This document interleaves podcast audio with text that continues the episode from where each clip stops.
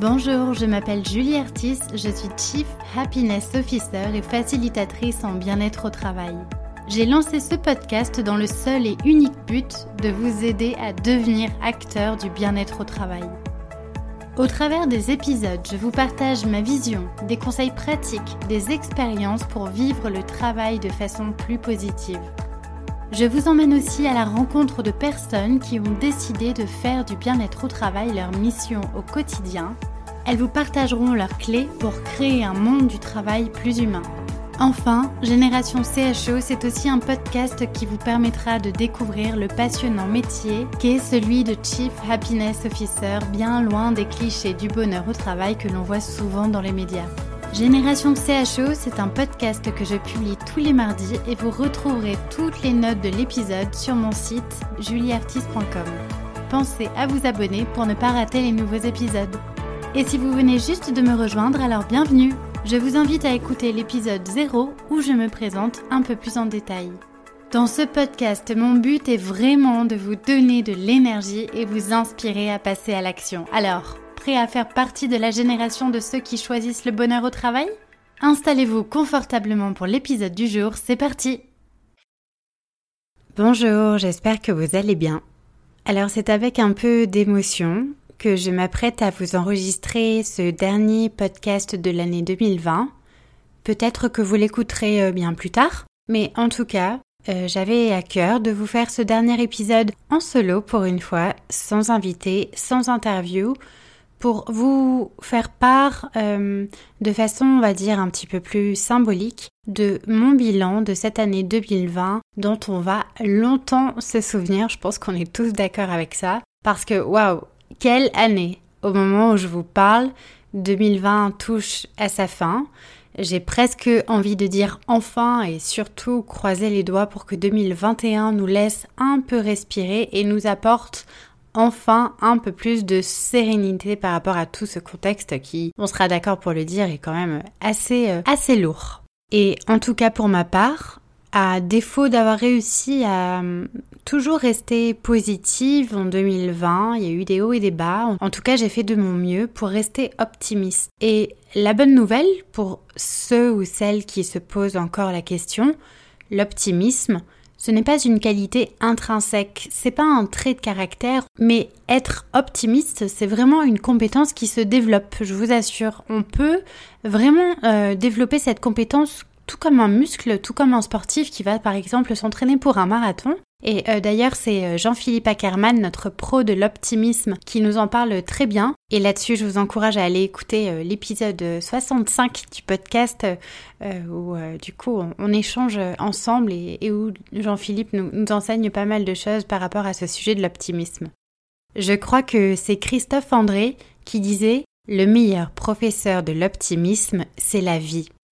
Et c'est complètement ça. Aussi, commencer par lister par exemple toutes les belles choses qui nous sont arrivées cette année pour prendre un peu de recul, c'est plutôt une bonne façon euh, d'envisager euh, ben, voilà, cette, euh, cette année, de faire un bilan. Et avec un peu de recul, vraiment, j'en témoigne à la fois personnellement et professionnellement, on se rend compte malgré tout que la vie est pleine de bonnes surprises. À bon entendeur.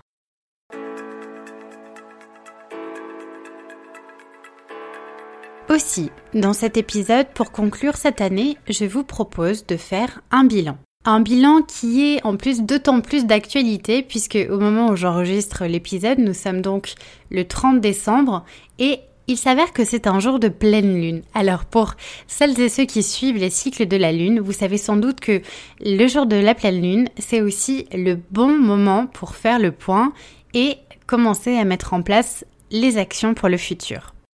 Et avant de vous proposer un cheminement de réflexion pour vous permettre à vous de faire votre propre bilan, je voudrais d'abord vous partager quelques points que moi je retiens. Et je voulais surtout vous partager le fait que je termine 2020 avec beaucoup de reconnaissance et aussi beaucoup d'espoir.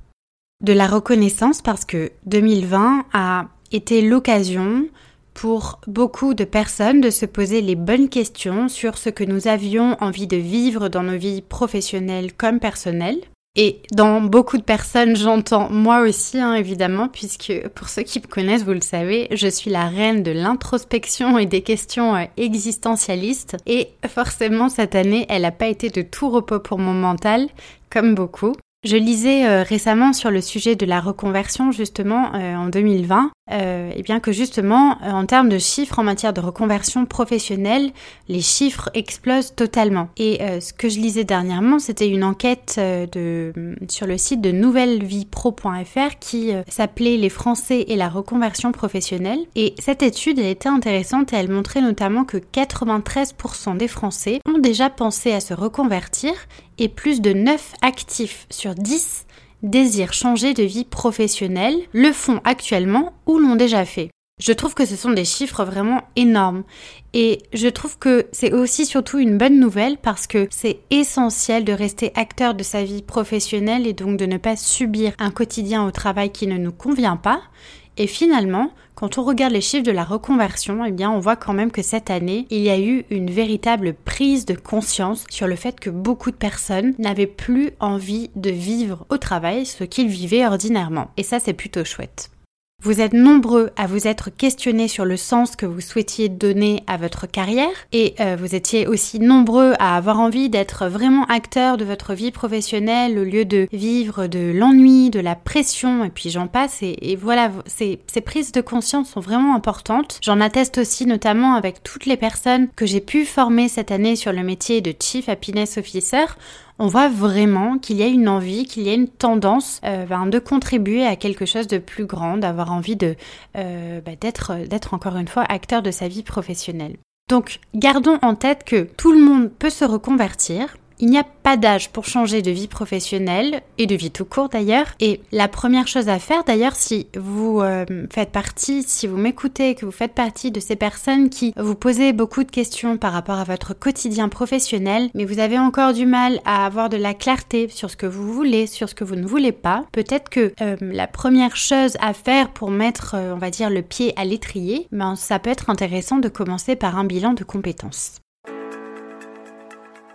En 2020, autre fait marquant aussi qu'on pourra retenir forcément, c'est la généralisation du télétravail qui nous a permis d'expérimenter d'autres façons de vivre le travail. Et même si toute cette situation de télétravail imposé n'était pas normale, on est d'accord, elle a en tout cas permis euh, de, de démontrer l'importance de par exemple créer de la confiance dans les entreprises, dans les équipes, de remettre la santé et le bien-être des collaborateurs parmi les enjeux de premier plan, de valoriser aussi l'importance de l'espace de travail pour faire son travail dans de bonnes conditions. Donc voilà, cette généralisation du télétravail a quand même pas mal bousculé, mais en tout cas de façon plutôt positive je trouve. Et aussi, dernier point, c'est que cette année, elle a été une invitation, je trouve, à redonner plus de place à nos émotions euh, dans le contexte de l'entreprise. Je rappelle euh, que, par exemple, après seulement trois semaines de confinement, donc au mois de mars, plus de 44% des Français étaient déjà en détresse psychologique.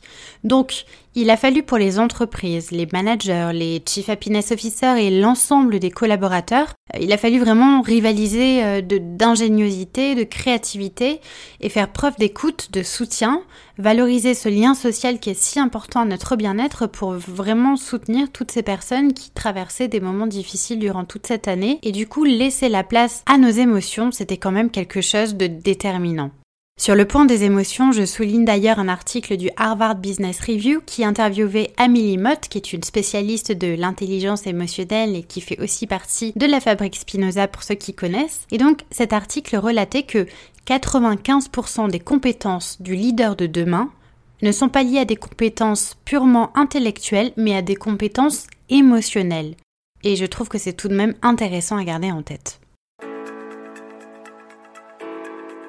Alors oui, je suis reconnaissante de ce que cette année 2020 nous a permis de vivre, car malgré un contexte anxiogène, incertain et difficile à vivre pour beaucoup, 2020 a permis de faire évoluer le monde du travail et de créer de vraies prises de conscience pour beaucoup, toutes les prises de conscience que je viens de vous partager. On parle de plus en plus de smart working, par exemple. Force est de constater que, à cause du Covid, du virus, beaucoup d'entreprises ont dû s'adapter et apprendre à travailler en smart working en réajustant, par exemple, leur processus de travail pour continuer à engager les équipes à distance, euh, voire même éviter de mettre la clé sous la porte. Et ce concept de smart working a le mérite de donner de la valeur à d'autres façons possibles de rendre l'entreprise plus chaleureuse et d'offrir des conditions de travail plus flexibles pour développer l'engagement et l'implication des collaborateurs dans la vie de l'entreprise. Et euh, véritablement, je vous conseille de euh, vous intéresser à ce concept-là, mais pour ma part, de toute façon, euh, j'aurai probablement l'occasion d'aller creuser ce champ du smart working au cours de prochains épisodes du podcast pour l'année qui arrive. Et puis, je vous disais aussi que au-delà d'être reconnaissante de toutes ces choses que nous a apporté mine de rien 2020, je suis aussi pleine d'espoir en terminant cette année parce que c'est ma façon à moi, on va dire, de garder le cap et de me dire qu'avec un peu de patience, un avenir plus serein nous attend. Et puis, comme le disait l'écrivain Dostoïevski, Vivre sans espoir, c'est cesser de vivre. Et on ne peut pas nier que 2020 aura eu le mérite de nous enseigner la résilience ou comment continuer à naviguer malgré les grands torrents, comme le mentionne souvent Boris Cyrulnik, le, le grand expert de la résilience. Alors oui, je sais, l'ambiance générale n'est pas super funky actuellement, on est tous d'accord pour dire qu'on a connu mieux.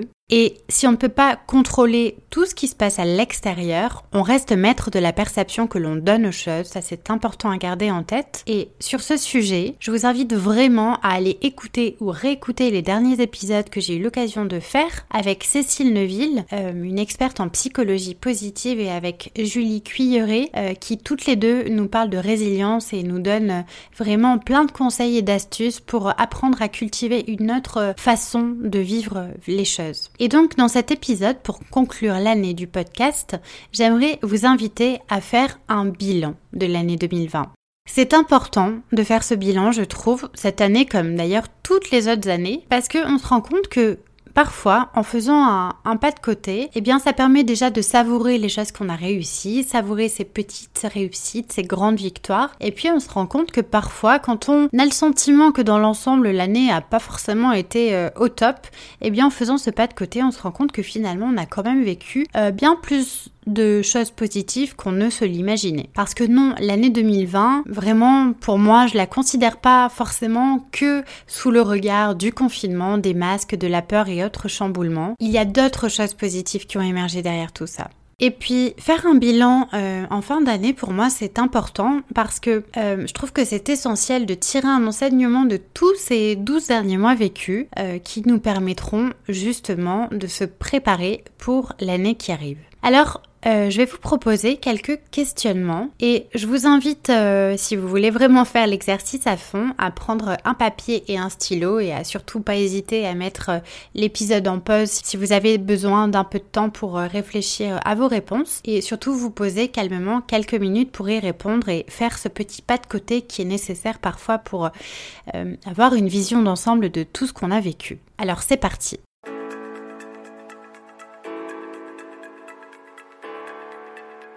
Première question de cette phase d'introspection et de bilan que je vous propose d'avoir, c'est de vous demander quelles sont les choses que vous êtes fiers d'avoir réalisées cette année, à la fois professionnellement et personnellement. Quelles sont les choses que vous êtes fiers d'avoir réalisées? Pour ma part, par exemple, je suis vraiment heureuse d'avoir pu euh, proposer cette année euh, euh, six promotions de ma formation dédiée au métier de Chief Happiness Officer, qui est vraiment une formation qui me tient vraiment à cœur, et, et d'avoir eu voilà l'immense joie de former près de plus de 50 personnes à ce beau métier. J'ai eu la chance de rencontrer de, merveilleuses personnes avec un, cœur immense. Donc euh, voilà, je suis vraiment fière d'avoir réalisé ça. Je suis aussi fière d'avoir décidé de reprendre le chemin de la formation parce que j'ai décidé de me former aussi à d'autres sujets qui me tiennent à cœur et qui sont liés aussi au sujet de la qualité de vie au travail et notamment euh, le sujet de la transition écologique. Et j'espère que l'année prochaine, je pourrai aussi vous partager mes avancées sur ce sujet dans le monde de l'entreprise. Et puis sur le plan euh, personnel, euh, je vous révélerai pas tout, mais euh, j'ai beaucoup cheminé par exemple sur moi cette année et sur ce dont j'avais vraiment envie de vivre pour moi. Alors je ne peux que trop bien vous commencer d'amorcer un travail d'introspection, quel que soit votre âge, votre situation, votre métier, parce que je suis fondamentalement convaincue que la connaissance de soi est la première pierre à poser à l'édifice d'une vie alignée et épanouie. Et euh, voilà, cette année, je suis vraiment fière, heureuse d'avoir pu euh, cheminer personnellement euh, et puis aussi d'avoir pris le temps de ralentir. J'ai déconstruit par exemple la croyance que nous avions besoin de travailler d'arrache-pied pendant des heures pour être efficace et atteindre ses objectifs. Aujourd'hui, je crois beaucoup au slow working. D'ailleurs, c'est Diane Ballona-Roland qui en parle beaucoup, que je vous conseille d'aller suivre sur les réseaux. Le slow working, c'est vraiment une piste à explorer pour bon nombre d'entre vous, d'entre nous d'ailleurs, si vous aspirez réellement à équilibrer votre vie professionnelle et votre vie personnelle. Et voilà, je suis vraiment convaincue qu'on ne vit pas pour travailler. Je vous invite euh, peut-être à prendre un peu de recul aussi sur euh, votre façon de voir le travail et de peut-être le considérer euh, de façon différente. Et je trouve que le slow working est une approche qui nous aide beaucoup en ce sens. Donc je vous laisse réfléchir à tout ça et vraiment lister quelles sont les choses que vous êtes fiers d'avoir réalisées cette année sur le plan pro et personnel. La deuxième question à laquelle je vous propose de réfléchir, c'est qu'avez-vous appris sur vous-même, sur votre rapport au travail et sur votre rapport aux autres? Pour ma part, cette année a accentué par exemple mon besoin de contribution au monde, l'envie plus grande de faire ma part tout en étant en harmonie euh, avec les autres, avec la nature, alignée avec mon environnement. J'ai euh, appris la résilience et le fait d'aller euh, chercher en moi des ressources pour traverser cette période, des ressources que j'avais en moi que je ne soupçonnais pas forcément. Et en vérité d'ailleurs, on est bien plus fort que ce qu'on croit. Donc voilà, je vous invite vraiment à essayer de retirer toutes les forces que vous avez vues émerger en vous. Qu'est-ce que vous avez appris sur vous-même? Quelles sont les ressources positives que vous avez pu euh, explorer cette année? Qu'est-ce que vous avez appris euh, par rapport à votre rapport euh, au travail, sur la vie, votre rapport aux autres, etc. pour vraiment tirer un bilan de cette année 2020 est-ce que cette année 2020 aussi vous a permis de développer de nouvelles compétences? Et lesquelles? Ou est-ce que peut-être elle vous a donné envie pour l'année d'après, l'année prochaine, de développer des compétences qui vous permettraient ben, de tendre peut-être vers une vie professionnelle qui correspond davantage avec vos aspirations voilà, je vous invite vraiment à noter euh, là-dessus tout ce qui vous vient. Ensuite, demandez-vous quelles ont été les rencontres marquantes, professionnellement et personnellement. Il y a cette citation de Jim Rohn qui est, vous savez, un entrepreneur et illustre coach en développement personnel et en motivation, euh, qui dit que nous sommes la moyenne des cinq personnes que l'on fréquente le plus. Alors, quelles sont les cinq personnes que vous voyez le plus? Posez-vous la question et si vous voulez vibrer haut, on va dire, vous avez tout intérêt à être entouré par des personnes qui ont les bonnes énergies. Alors cette année vraiment, quelles ont été les rencontres marquantes? Quelles sont les personnes qui vous ont réellement apporté? Et pourquoi? Sur le plan pro et perso? Et peut-être ça peut être aussi intéressant de prendre un temps pour leur envoyer un message à chacune d'entre elles et leur dire merci. Vous savez que les vertus de la reconnaissance et de la gratitude ne sont plus à démontrer, donc surtout euh, abusez euh, sans modération de merci.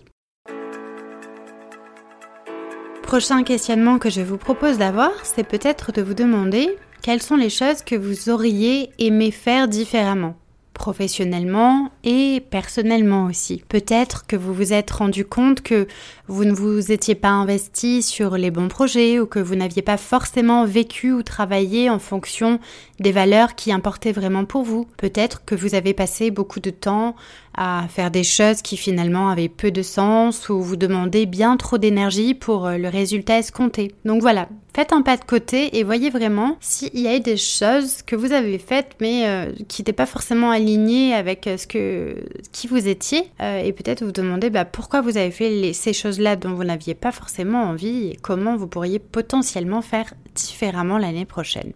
Et puis de la même façon, demandez-vous aussi quelles sont les choses que vous avez faites en 2020 dont vous ne voulez plus en 2021. il est temps vraiment de noter toutes ces petites actions, ces petites choses que vous ne voulez pas amener avec vous l'an prochain. Vraiment, allez-y, on jette ce qu'on ne veut pas garder. Et puis si vous écoutez régulièrement le podcast, vous savez comme il est important dans notre cheminement euh, vers l'épanouissement euh, professionnel mais aussi personnel de célébrer les petites et les grandes victoires. Alors là-dessus, eh bien forcément, je vous invite à noter quels sont vos trois plus beaux succès de l'année et quelles sont les trois choses marquantes positives de votre année dont vous voulez vous souvenir. Je vous invite à les écrire sur un papier et à les garder bien précieusement pour vous rappeler que cette année 2020 a tout de même fait émerger de belles choses. Et c'est vraiment un exercice que je trouve intéressant d'amener aussi euh, en entreprise, dans le contexte professionnel, parce que ça invite les collaborateurs véritablement à euh, retirer quand même du bon de tous ces derniers mois vécus. Pour l'heure, il est temps pour moi de vous souhaiter une douce fin d'année. J'espère que 2020 vous offrira de réaliser tous les projets qui vous tiennent à cœur et faire honneur à tous les enseignements que 2020 nous a donnés. J'espère aussi que vous profiterez de cette fin et ou début d'année pour ralentir un peu. N'oubliez pas qu'on est toujours plus performant et motivé lorsqu'on sait se reposer et prendre du temps pour soi en se ressourçant avec des choses qui nous font du bien.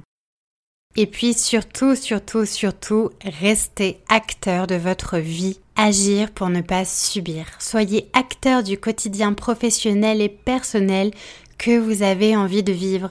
Et si vous êtes de ceux peut-être qui posaient de nouvelles intentions pour la nouvelle année, peut-être que ben ce serait intéressant de poser ça comme intention, d'être acteur de son quotidien, au pro comme au perso. C'est peut-être le bon moment pour faire aussi de cette période le début de votre nouvelle vie, celle que vous avez envie de vivre et que vous méritez vraiment. Alors, je ne peux que trop bien vous encourager à y aller, petit pas après petit pas. Il est temps de vous projeter en 2021, il est temps de vous projeter dans ces prochains mois qui arrivent, de vous fixer de nouveaux objectifs et peut-être aussi de s'autoriser à rêver grand, à rêver de la personne que vous voulez vraiment être.